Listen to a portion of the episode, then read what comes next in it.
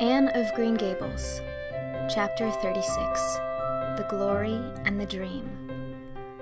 On the morning when the final results of all the examinations were to be posted on the bulletin board at Queen's, Anne and Jane walked down the street together. Jane was smiling and happy. Examinations were over, and she was comfortably sure she had made a pass at least. Further considerations troubled Jane not at all. She had no soaring ambitions, and consequently was not affected with the unrest attendant thereon. For we pay a price for everything we get or take in this world, and although ambitions are well worth having, they are not to be cheaply won, but exact their dues of work in self denial, anxiety, and discouragement. Anne was pale and quiet. In ten more minutes, she would know who had won the medal and who the Avery. Beyond those ten minutes, there did not seem just then to be anything worth being called time. Of course you'll win one of them anyhow, said Jane, who couldn't understand how the faculty could be so unfair as to order it otherwise. I have no hope of the Avery, said Anne. Everybody says Emily Clay will win it, and I'm not going to march up to that bulletin board and look at it before everybody. I haven't the moral courage. I'm going straight to the girls' dressing room. You must read the announcements and then come and tell me, Jane. And I implore you, in the name of our old friendship, to do it as quickly as possible. If I have failed, just say so, without trying to break it gently, and whatever you do, don't sympathize with me. Promise me this, Jane. Jane promised solemnly, but as it happened, there was no necessity for such a promise. When they went up the entrance steps of Queen's, they found the hall full of boys who were carrying Gilbert Blythe around on their shoulders and yelling at the tops of their voices, Hurrah for Blythe! Medalist! For a moment, Anne felt one sickening pang of defeat and disappointment. So she had failed and Gilbert had won. Well, Matthew would be sorry. He had been so sure she would win. And then somebody called out, Three cheers for Miss Shirley, winner of the Avery! Oh, Anne! gasped Jane as they fled to the girls' dressing room amid hearty cheers. Oh, Anne, I'm so proud! Isn't it splendid? And then the girls were around them, and Anne was the center of a laughing, congratulating group. Her shoulders were thumped and her hands shaken vigorously. She was pushed and pulled and hugged, and among it all, she managed to whisper to Jane, Oh, won't Matthew and Marilla be pleased? I must write the news home right away. Commencement was the next important happening. The exercises were held in the big assembly hall of the academy. Addresses were given, essays read, songs sung, the public award of diplomas, prizes, and medals made. Matthew and Marilla were there, with eyes and ears for only one student on the platform, a tall girl in pale green, with faintly flushed cheeks and starry eyes, who read the best essay and was pointed out and whispered about as the Avery winner. Reckon you're glad we kept her, Marilla, whispered Matthew, speaking for the first time since he had entered the hall when Anne had finished her essay. It's not the first time I've been glad, retorted Marilla. You do like to rub things in, Matthew Cuthbert. Miss Barry, who was sitting behind them, leaned forward and poked Marilla in the back with her parasol. Aren't you proud of that Anne girl? I am, she said. Anne went home to Avonlea with Matthew and Marilla that evening.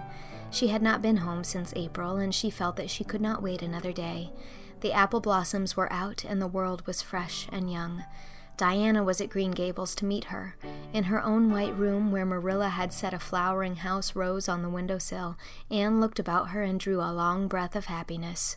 Oh, Diana, it's so good to be back again. It's so good to see those pointed firs coming out against the pink sky, and that white orchard and the old snow queen.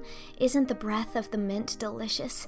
And that tea rose, why, it's a song and a hope and a prayer all in one. And it's good to see you again, Diana.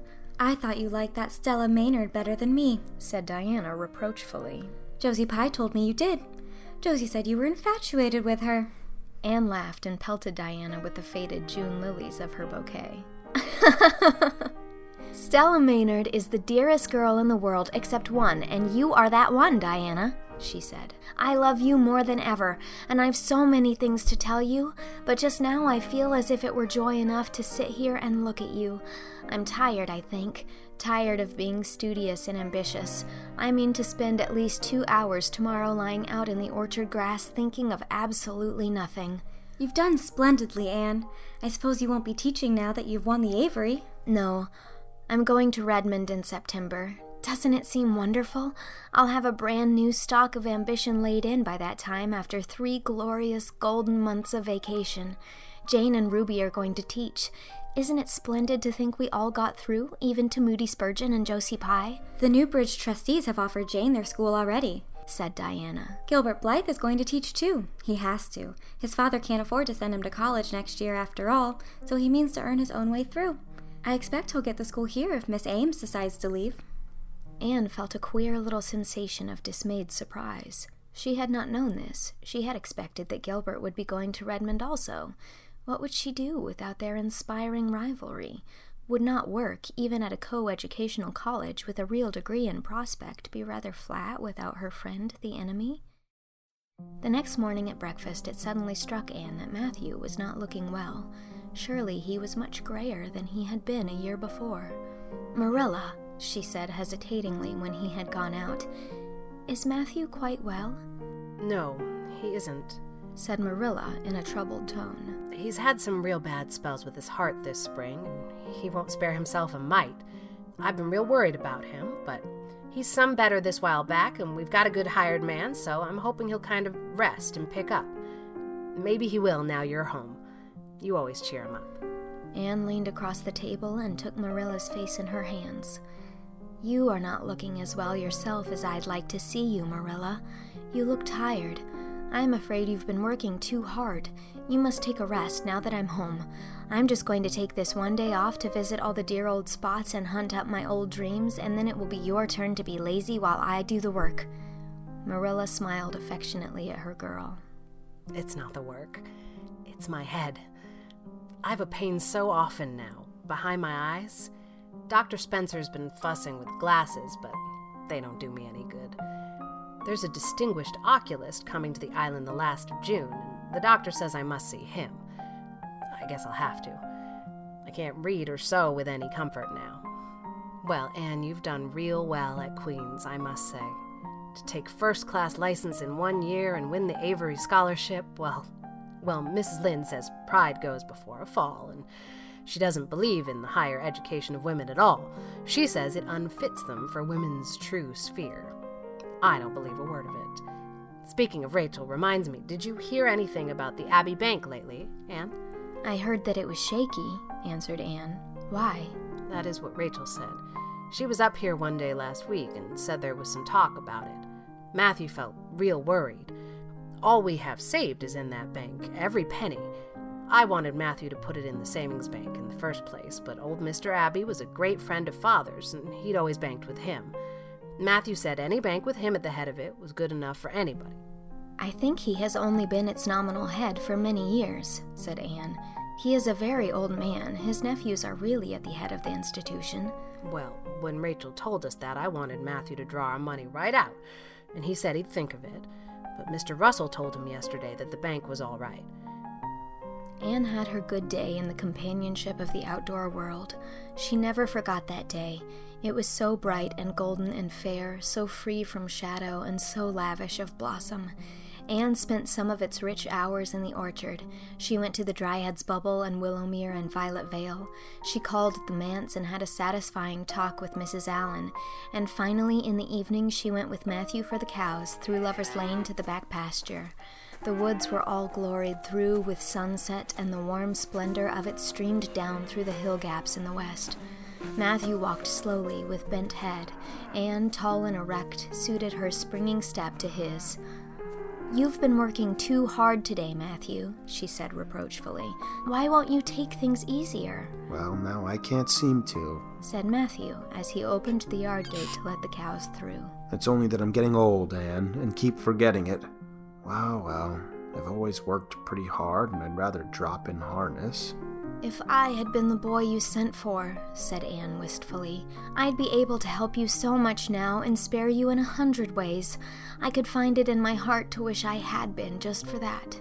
Well, now, I'd rather have you than a dozen boys, Anne, said Matthew, patting her hand. Just mind you that, rather than a dozen boys. Well, now, I guess it wasn't a boy that took the Avery scholarship, was it? It was a girl. My girl my girl that I'm proud of. He smiled his shy smile at her as he went into the yard. Anne took the memory of it with her when she went to her room that night and sat for a long while at her open window, thinking of the past and dreaming of the future. Outside, the Snow Queen was mistily white in the moonshine. The frogs were singing in the march beyond Orchard Slope. Anne always remembered the silvery, peaceful beauty and fragrant calm of that night.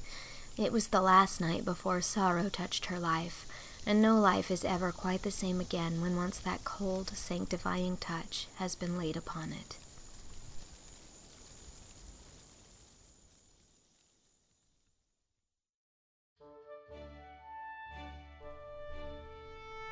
That was chapter 36 of Anne of Green Gables. Queen's students were read by Joey Richter, Kurt Mega, Mark Jacobson, and Christopher Higgins. Jane Andrews was read by Jessica Jade Andres. Diana Barry was read by Sarah Grace Hart. Marilla Cuthbert was read by Whitney Avalon. Matthew Cuthbert was read by Dylan Saunders. Miss Josephine Barry was read by Lauren Lopez. And Anne Shirley was read by me, Mary Kate Wiles. It is also recorded and edited by me and executive produced by Xiaoxi Kuo. This chapter was made possible by my patron Cameron McFarland. Thank you, Cam. This project is funded entirely through my Patreon, where, if you join at any level, you can receive the rest of this book as well as about half of the next book in the series, Anne of Avonlea. And patrons at the $50 level are receiving weekly chapters of the third book in the series, Anne of the Island, as well as a shout out in an episode. And there's a lot of other fun stuff to check out over there as well. If you'd like to help support this project and become a part of my Patreon community, head on over to patreon.com slash mkwiles and join the fun. Thanks so much for listening. Chapter 37 is coming next week.